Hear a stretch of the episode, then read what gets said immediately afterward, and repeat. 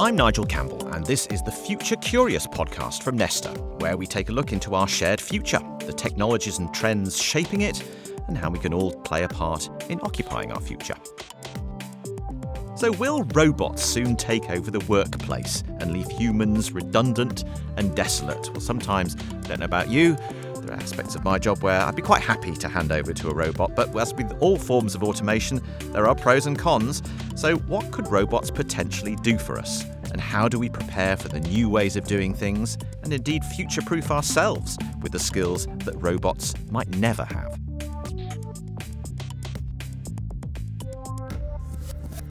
Well, joining us to discuss this is Eliza Easton, Head of Policy Unit, Creative Industries Policy and Evidence Centre from Nesta, uh, and Kate Bell, who's Head of Rights, International Social and Economics Department at the Trade Union Congress. Very long uh, job titles, both of you. Welcome to you. Thank you for having me. Thanks for coming in. So, guys, where, from where you see it, what are the main changes in the way that work is is is going to evolve? How is it gathering pace uh, right now, and what's sort of driving those changes? I think you can you can see the changes that are that are happening, and and you only really have to go into your local supermarket. And just five years ago, there would have been um, a friendly cashier to talk to, and now everyone is choosing to go to the self-service checkout. And those fundamental changes that have happened in um, in the kind of shopping world are going to also happen across industries.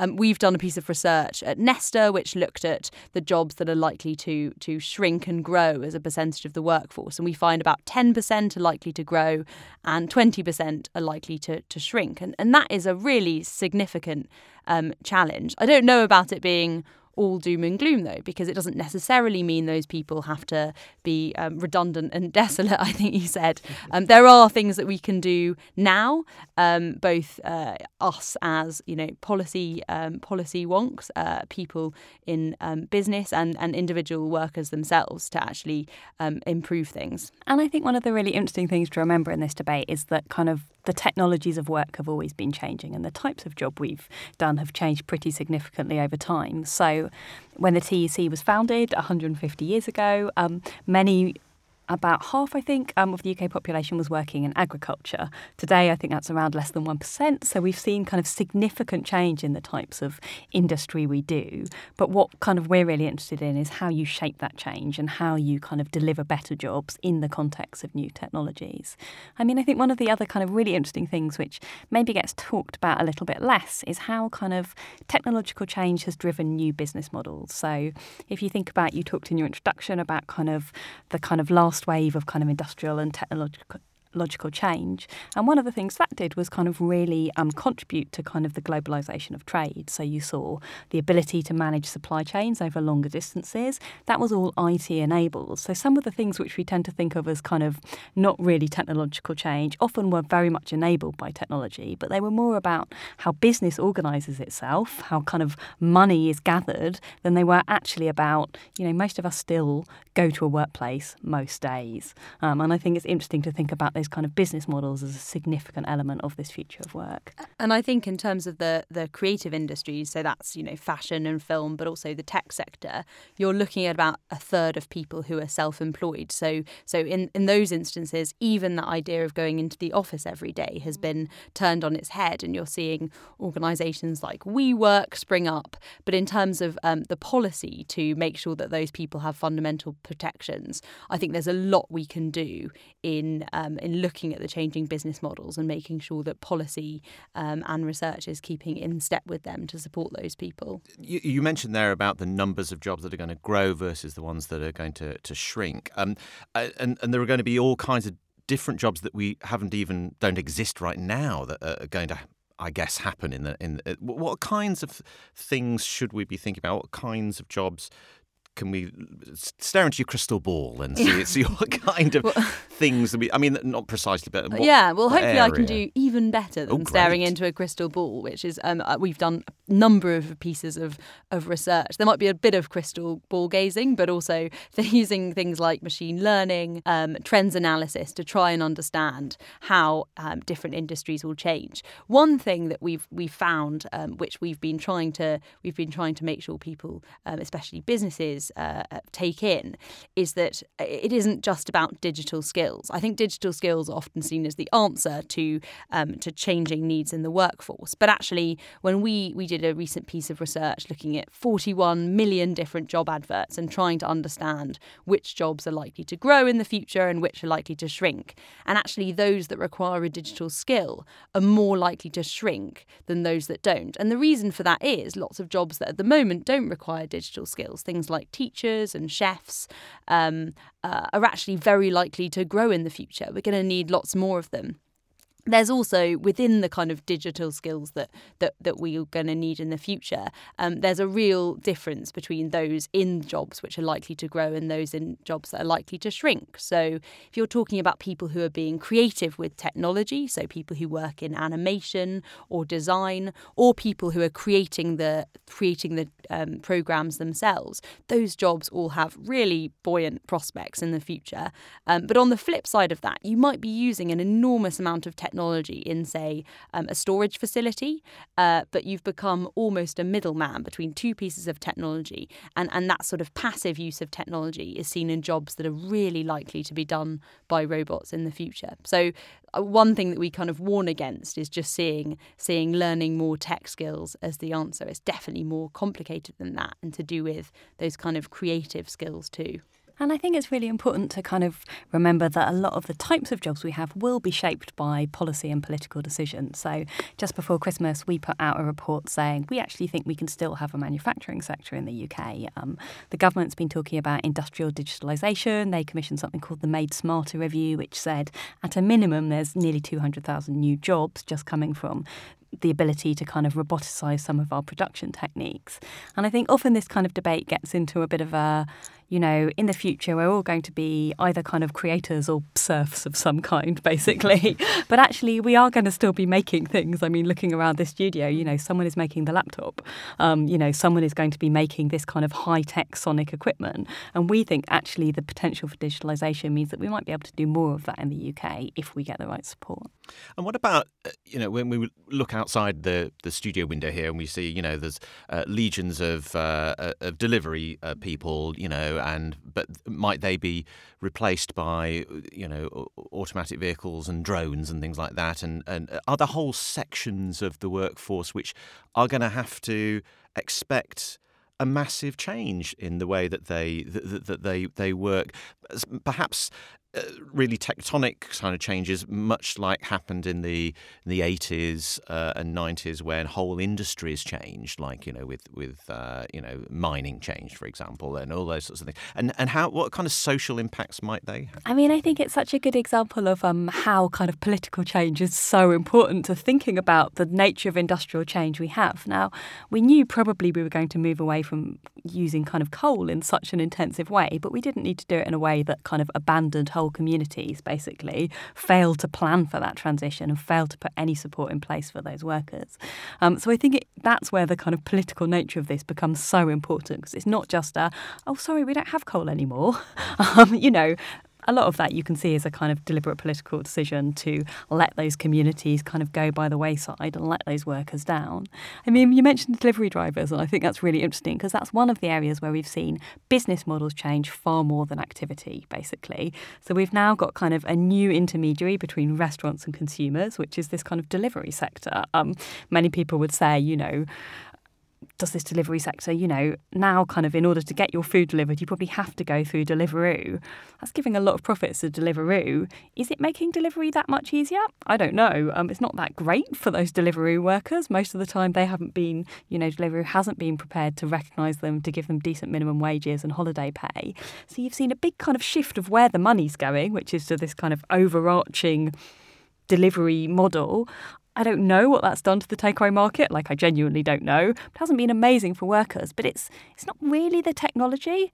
It's just a kind of new way of doing business, possibly enabled, you know, by smartphone apps, and maybe they got in there with the app first, so kind of first mover advantage. But big change in the way we do work, less about what those people are actually doing. They're all riding bikes. You know, it's not like the most kind of technologically enabled sector. Then again, a sector which maybe will be transformed again by, you know, drones or whatever. Yeah, definitely, and I and I think I think I agree with Kate. I think you can you can um, foresee changes, and, and and you know that's a lot of what we try to do at Nesta. It's about thinking about what the future might look like, and therefore helping government, people, industry plan for that. Um, and there are really good examples that I've that I've heard of uh, where businesses are thinking very um, smartly about what the future of their workforce will look like, knowing um, technological change might happen. So so. One example, um, and I must admit it was someone from the Royal Bank of Canada who told me this, so you always have to be a bit wary. Um, but I know the Royal Bank of Canada have gotten... are the Royal Bank of Canada um, understand that either in five years or in twenty-five years, they're unlikely to have as many people working in branch as there are now. Um, and they don't know what the timescale on that would be. And I'd say the same thing would be true um, with uh, use of drones for delivery, for example. We really don't understand what the timescale is because technology isn't there yet. There are still fundamental issues with the technology and with the legislation that would allow us to get to that point. But what they've done is put in this long-term training strategy. strategy to try and ensure that either people will be able to have other jobs within the bank that aren't um, working in those branches, or will be able to move to other areas that are requiring um, the same types of skills. So the example they gave was was Scrum Masters, who are in charge of large groups of people working in um, working in technology, and actually those managerial skills that they've learned are essential to moving into that business, and it's a small um, upskilling job to get them to the point where they're able to move into a sector that that really needs a lot of the skills that they have. And I, I was just going to say, I think there's lots of other examples like that, um, particularly kind of in the German manufacturing sector where they're a bit more advanced in thinking about this. And there's one of the German car manufacturers, which now I can't remember which one it is, but, you know, have said basically, we will not guarantee your jobs through to, we will guarantee that we'll have the same number of jobs through to twenty twenty. We can't guarantee you'll have the same job, but we do guarantee we'll put the training in place to support that transition. It's really interesting you mentioned banks, because that's one of the kind of classic examples of maybe this leads to job change, not loss, in that when um, uh, cash points basically came in in the U S, they thought this would lead to a kind of massive decline in employment for kind of bank clerks, bank tellers, and actually employment in the sector went up, more people were using banks, those people were redeployed. So a really great example of how actually it doesn't have to be, you know, like the coalfields where it's like, sorry, no jobs anymore, mm. but actually change can be managed in a kind of constructive way. One question I have, have for you, Kate, is uh, I suppose in the sectors I work in, the creative industries, the average business size is, is three point three people.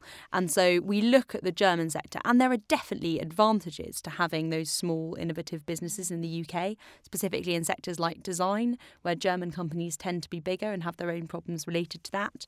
Um, but there are huge challenges in terms of upskilling. What what do you think the answer is for those type of businesses that want to plan for the future, but when you're looking at them at scale, you need those major upskilling programs, but when you're looking at them individually, it's harder to envisage how that might happen? Well, I think there's some really interesting stuff that has actually been done by unions who tend to represent kind of freelance workers. And um, one of my favourites is like the example of the musicians union, who, you know, always talk about themselves as the original gig economy.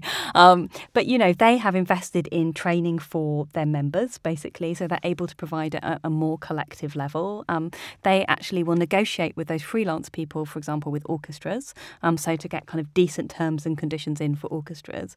So some kind of really kind of interesting examples where the people who are um, the people who are working may be employed as individuals, but the organisations who are buying their work mm. are normally larger. And I'd imagine, I don't know the design sector well at all, but I'd imagine that's normally the case with the design sector as well. So thinking about how they can kind of collectivise, collectivise in some ways to deal with those kind of large purchasers of their services has been one of the really interesting ways I think actually trade unions have innovated in that way, and might have some lessons for how we deal with this in other sectors too. That's a really interesting point, actually, because in previous industrial revolutions, we've, you know, movements have sprung up, haven't they, from sort of the social impacts that have been brought on by them, from, you know, unions, cooperatives, those sorts of things.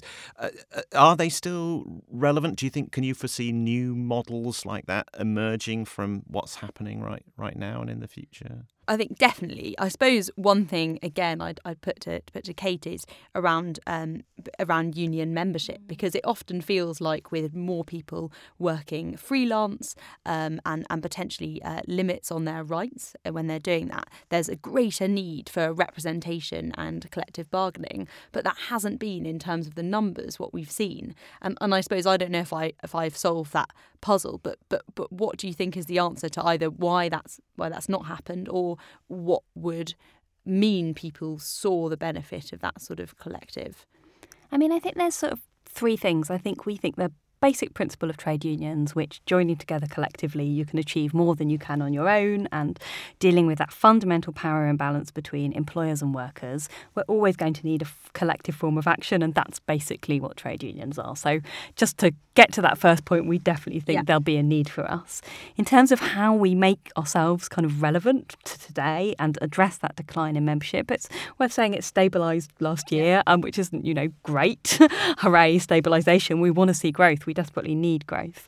I guess there's kind of three things I think need to happen. One is policy change. Again, we had a Trade Union Act in twenty sixteen, which significantly restricted the ability of trade unions to organise. And we have to remember these things happen in a political context. But we also, of course, need to be looking at kind of our own structures and how we kind of how we organise. And one of the things the T U C's been doing is actually through an innovation programme, looking at how we reach out to young workers, looking at the way we talk to them, um, looking at the way we Um, engage with them, looking at what the offer actually is.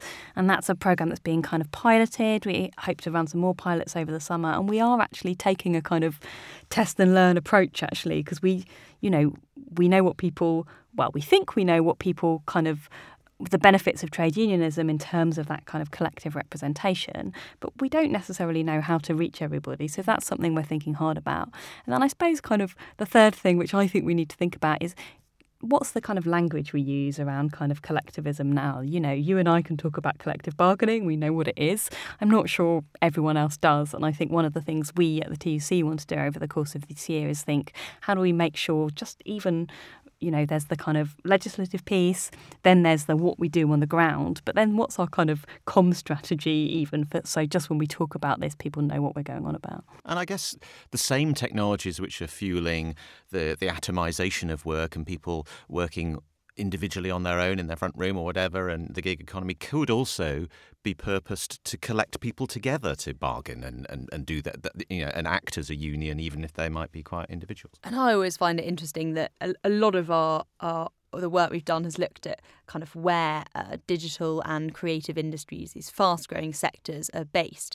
And so much of their work happens online, but actually they happen in these huge um, regional clusters. They're actually really based in physical presence, in being near people, in being able to talk to people. So the idea that people are totally atomised, especially if they're working freelance, it's almost the opposite. If you have a business, there's almost more flexibility um, to be away from the kind of hub, whereas if you're on your own, you really need access to that wider community, and that becomes um, even more important, I think. And I think that's such an interesting thing about how work is changing or not changing. Like, I think there's kind of maybe even Nesta publications from kind of twenty years ago about kind of, you know, weightless worlds and how no one will work in an office mm. anymore. But, you know, lots of my colleagues work from home frequently, but most people actually want to come into the office to see other people, yeah. basically. You know, I think kind of what we want out of employment doesn't change as quickly as maybe some of the technology to enable it. OK, well, speaking of changes that are being made to the workplace right now, Humu is a Californian startup created by three ex-employees of Google. And their big idea is to use A I to nudge people into being happier at work. Earlier, I spoke to Meghan Casserly from Humu. For so many people, work is just a way to collect a paycheck. And so the big question is, is what would life be like if we could make work better? Um, and an understanding that technology has gotten to a place that using this unique combination of behavioral science with applied technology, we could actually start to improve the experience of work uh, for everyone. So our C E O, Laszlo, comes from Google, where for more than a decade, he was leading the company's people operations team. During that time, it was rated the best place to work in the world a number of times. Um, and they spent a lot of energy and put a lot of time into experiments, into the experience of work for Google employees, and this idea of creating feedback loops and improving the experience and opportunities for Google employees.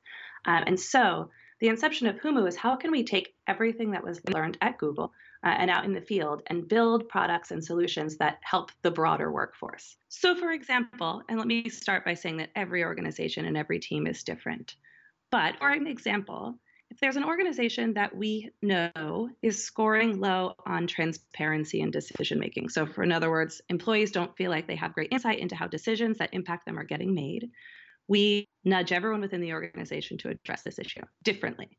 So managers who have teams who are facing this challenge are nudged around things like sharing their own pers- personal decision-making. What are the criteria that you're, they're using to make decisions, and, and how do they think through pros and cons, but also around over-communicating corporate rationale for their teams. So we know a recent benefits policy changed. Let me tell you what the company was thinking about and why they made the decision that they did. Um, but these same managers are also nudged around behaviors like simply telling their team that they are the conduit for raising concerns up the management chain. So in other words, literally going in front of their teams and saying, do you have questions? Because I'm committed to getting answers. And these behaviors can sort of change the perception of we're all in it together. But simultaneously, since we think it's just as important for individual contributors to do their part, employees on teams who struggle with transparency are nudged around better communication tactics. So Humu at the outset ingests a pretty large amount of data. And this is everything from H R I S data, so management chain information of who reports to who within an organization, any productivity data that our partners share with us, and then the responses to a very short diagnostic that every employee within an organization takes about five minutes, and they answer questions around their experience of work. So then using all of that information, our machine learning models are able to identify for every team and every organization, and this is unique to everyone, what are the behaviors that need to change, that if acted upon will have the highest impact on employee happiness. And then we nudge them towards that behavior. Um, and so for every organization that we work with, this is entirely unique because everyone is facing different challenges and employees care about different things in different places. But we built a system that is incredibly flexible and that works not just in white-collar workforces, but across retail, uh, workplaces like call centers. And we're always looking to diversify the kinds of partners so that we can test the boundaries of what we've built and make sure that we're building a system that actually has good chances of improving the experience of work for everyone everywhere, and not just in one particular workplace or another. So one of the things that we hear is that technology like Humu's could be used to push workers too hard towards the interest of productivity. Uh, and some, from our perspective, there's no risk of that with Humu because at Humu, our primary focus is happiness. The academic literature around the benefits of happiness in the workplace, of course, is super rich, as your listeners know. Um, and at Humu, we prioritize helping companies to take action on the behaviors that we know will lead to outcomes that they care about, things like productivity and retention and innovation. Um, but after a massive undertaking by our people science team of decades of research, happiness is the key to those things. So what's good for employees also happens to be good for business, and that's great for us. So when we talk about happiness at Humu and employee happiness at Humu, we're not talking about like happy, happy, joy, joy, bouncing off the walls, skipping down the halls kind of happiness. We define happy employees as people who experience positive emotions at work, who recognize and will say out loud that their workplace is a great place to work, and who feel immersed in and passionate about the work that they do. And I can only speak for myself when I say that those are things that I want to feel, and it is in my interest to get there. So for our team, we definitely see ourselves as putting employees first. Well, that's a very interesting example of a company changing work culture through behavioural nudges. Well, let's talk about the workplace and the changing nature of the workplace in itself, because, uh, yeah, we've seen the rise of these uh, these hubs where people just can hire a space for a day or a half a day. Um, they probably have very different rules of engagement from a, a workplace that you uh, of an employer that you would go to. But um, similarly, you know, new technologies are surveilling people who are at work. You know, there's keystroke monitoring and, you know, all kinds of cameras and things like that. And, you know, I mean, we hear these scary stories of, you know, certain uh, online fulfillment warehouses where, you know, your every movement is kind of timed and those sorts of things. What are your thoughts on, on how that's moving uh, and uh, and evolving. So I guess kind of let me take that specifically, that question about surveillance, because it's something we did a big piece of work on last year, because I think sometimes all this kind of future of work stuff gets lumped together, basically. And we have this, we never talk about work, but we talk about the future of work as if it's kind of one topic, basically, as opposed to many. So, but we wanted to really kind of drill into that question and what is how is new technologies being able to being used to surveil workers at work. So we had a kind of large scale survey. We had some focus groups um, with workers across the country, and we found surveillance was pretty widespread. So half of people think they're under some surveillance at work, and most of that was more traditional forms. So that might be C C T V. Um, it might be using access cards, which um, in some places, particularly call centres, we were being found we were finding was being used to monitor how long people spend in the loo, for example, some pretty shocking, undignified stuff. Um, or it might be kind of email monitoring. But we did also find that workers were telling us that there was kind of the use of new technologies for surveillance too. So we found a quarter of people thought there was some kind of location monitoring, whether that's wearables or whether in your logistics job and, you know, your truck is monitored where you go. Um, and then one in seven actually said they thought facial recognition software was used in their company. Now, that seems really high, but that's what people were telling us. So mm. that's either a sign that it's happening in companies or definitely that people think it's coming down the track, basically. And it was very interesting talking in the focus groups about how people were often uncomfortable about this, but didn't know what they could do to stop it. And were kind of saying things like, oh, well, you know, they'll just be monitoring our every blink before we know it, but a bit of a kind of sense of fatalism about where, what they could do to actually tackle that kind of sense of in, increased intrusion into their work life. Yeah, I mean, that's pretty, that's pretty, that's pretty shocking. And I suppose looking at it from a long historical point of view, you can see there have been ups and downs in terms of levels of surveillance. It's not just, a, it's not necessarily, new technology can obviously enable um, new kinds of surveillance, but just thinking, you know, Victorian, uh, cotton mills, people walking around, making sure you don't leave. There have been much higher levels of surveillance before, and what's important is that people realise that there are things that can be done. It doesn't have to be, as you say, kind of a train with, with, with no stop button. And I think it's like a really interesting thing is just thinking about the kind of, in a way, the kind of business models and kind of management philosophy that goes behind that, basically. So you've got kind of one concept of work, which lots of us, probably all of us in this room, are privileged to work in a situation where you have a set of kind of goals, objectives. You're given some flexibility about how you best meet them, basically. There's, of course, you know, accountability for how you do that. But you have some kind of idea about how you get the job done. Then you've got this kind of different conception where work's increasingly broken down into a small series of tasks. And you can see that even with things like TaskRabbit. And then there's a very kind of sophisticated technology put in place to see, did you do that task and how well did you do it? So no sense of autonomy, no sense of kind of craft or skill, just uh, I've managed to break this down into the smallest possible chunk I can possibly pay you for. And then I've the way I've made sure you did it is not by motivating you, not by kind of managing you, not by thinking, how can I make this, you know, a fulfilling and rewarding part of work? It's by sticking a camera on you and checking whether you've done it.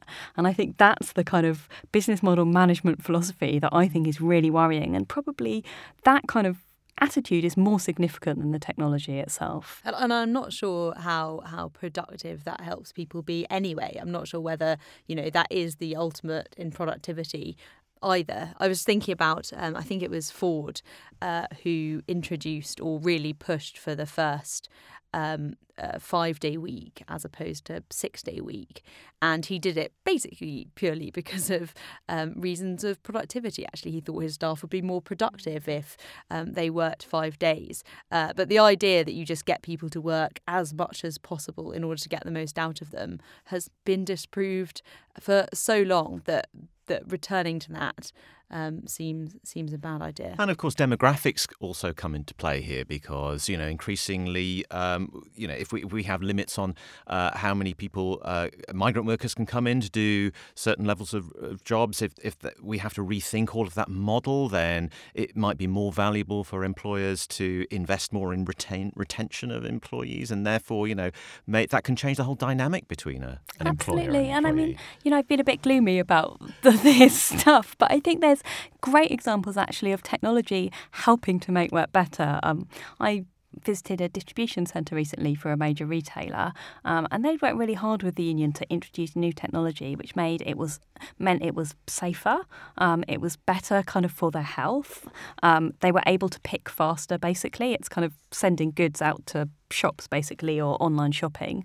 Um, and they'd consulted with the union to really put that in place. So it was sort of a win-win situation. You know, it was more productive, but it was also a more pleasant place to work because it was less kind of back-breaking, heavy lifting. And what one of the really interesting things they'd done was also said, we think this is the kind of average amount you can do today in terms of lifting. Um, you do that how you want. Basically, take your breaks when you want them. Um, you know, if you finish a bit early and, you know, if it's bad one day but you catch up the next, we're not going to be massively on your backs. So they'd kind of used the new technology, the better, you know, the better systems to deliver that increased productivity, increased autonomy for the workforce, and really a win-win. And that's why I think, you know, before I sound too kind of what was it? Bleak, did you say? Desolate. Desolate, that was the word. I sound too desolate in, you know, January twenty nineteen. Yeah. We think there's like a really positive future of work. And you're talking about working time. You know, one of the things the T U C's put on the table is this idea that if we do become more productive, maybe we could work fewer hours. And, you know, yeah. we fought for the five-day week. I mean, the, you know, the, the other way around is true as well. Maybe if we worked fewer hours, we'd be more productive. Absolutely. So, you know, there's...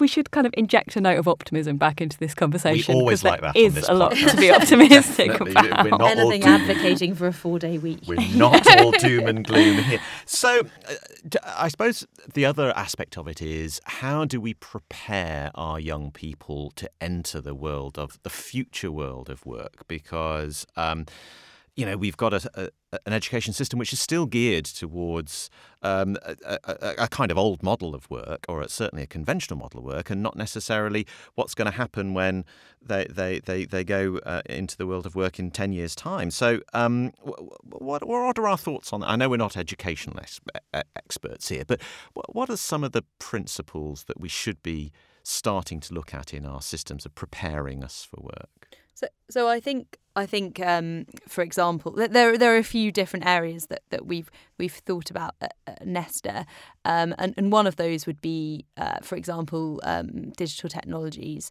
Making sure that in schools it's not about I T where you just learn how to use a piece of software, but it's really about being creative in terms of computer science. And that move from I T to computer science is quite is quite a fundamental one in terms of preparing people for for the future for the future economy. Um, and then there's also questions around things like Um, careers advice, where I don't know what other people's careers advice were like, but mine was filling in, I think, a, um, a multiple choice question, and, and I think I got offered musician, secretary, volcanologist as the three options that came out at the always, end. Always sit together, those things. Yeah, exactly. And I finally found the perfect role between them all. So, um, Lots of, but, there's but, so many people nodding to this yeah. now. I can feel it. But I think, but I think also um, beyond kind of better, better uh, work. Um, better careers advice in general, we can actually use some of the new technologies to help people to understand what jobs are out there. So one thing that we've been working on is is a, is a skills taxonomy, which really shows us how skills are clustered in the U K economy, but it does it using job adverts. So we've put together um, skills that naturally cluster in different job adverts, um, and we've organised them like that. And what that allows us to do is throw away um, the preconceptions, say, of the teacher who is um, giving careers advice, and actually build something that's based on the economy as it is. Because beyond my A B C, um, my multiple choice career advice, I think the only other advice I had was from teachers who mostly had experience of being teachers. The other thing, which isn't really about young people, but but but does concern me and I don't have the answers to, is around um, retraining. And we've done a few interviews um, talking to people who are in jobs that are very, very likely to be automated in the almost immediate future, and actually convincing those people that either A, their job will be automated, and B, um, that they need to retrain, and what that retraining might be. It is quite difficult. And, and I suppose there are all kinds of, of reasons for that, including, you know, funding, and people don't have time, and also it's very difficult to work out whether your job's going to be automated or not, and someone coming coming in from a completely different organisation and telling you that might not elicit the most um, kind of uh, happy response. But I suppose I just wanted to kind of throw that question out there because because I think a lot of the challenges are not just going to be with with young people. That's a kind of ongoing challenge where the economy is always changing. But actually, in terms of retraining, there's such a big opportunity um, that that it's just about thinking about how that happens best. And I think one of actually the areas where we should give government a little bit of credit is it has started thinking about this. Mm. So that's set up something called the National Retraining Partnership, which is a kind of social partnership approach. So it's got um, the government, the T U C and the C B I, so kind of business, government and workers working together, starting to think about piloting. How do you make that approach and how do you target it? And I think there's really interesting questions about,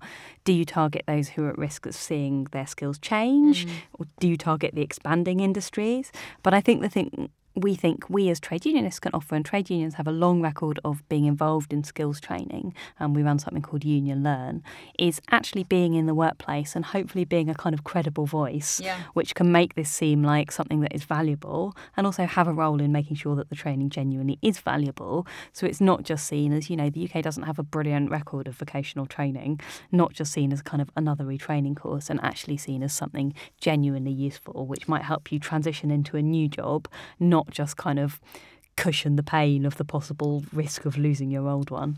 And and I think, again, there are just, you know, you start thinking about exciting ways that, that new modes of data, new types of technology could be used to actually help people to do that. So, for example, it's possible to see using um, job adverts how much a single skill or a couple of extra skills using your C V might be able to add to your salary. And those kind of things could potentially be real incentives for individuals.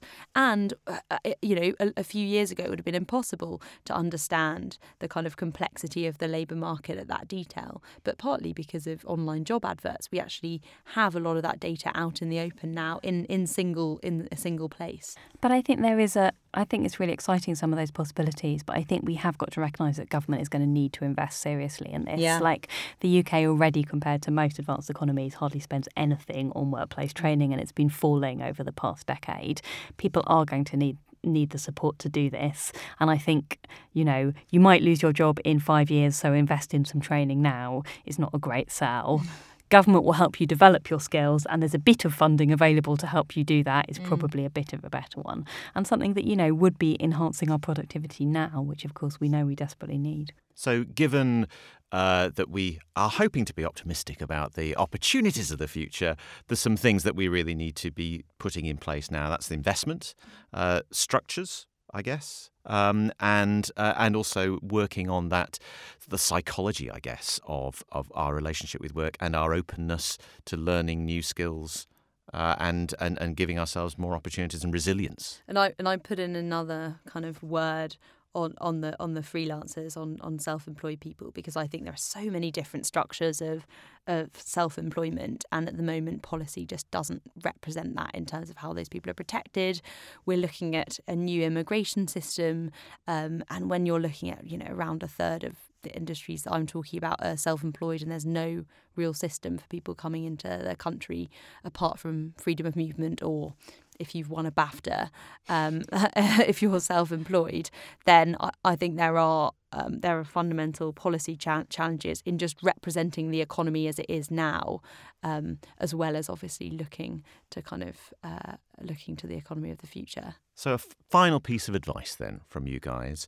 Um, Uh, earlier in twenty eighteen, um, I was lucky enough to become uh, an uncle, uh, and my little nephew Maverick is now nine years, uh, nine months old. Um, yeah, he's age, age rapidly. Yeah. So he's nine months uh, nine months old. Um, uh, what would your advice be to the growing Maverick uh, to prepare him for a, a, a world that's going to be very different from the one that you and I know when he's in oh, you know what eighteen I'm years' say. time? Uh, Maverick needs to join a trade union. Good one. Like it. How How about you, Eliza? What do you think? Um, I think uh, making sure that Maverick, um, oh, God, what would I, what would I advise nine-month-old Maverick?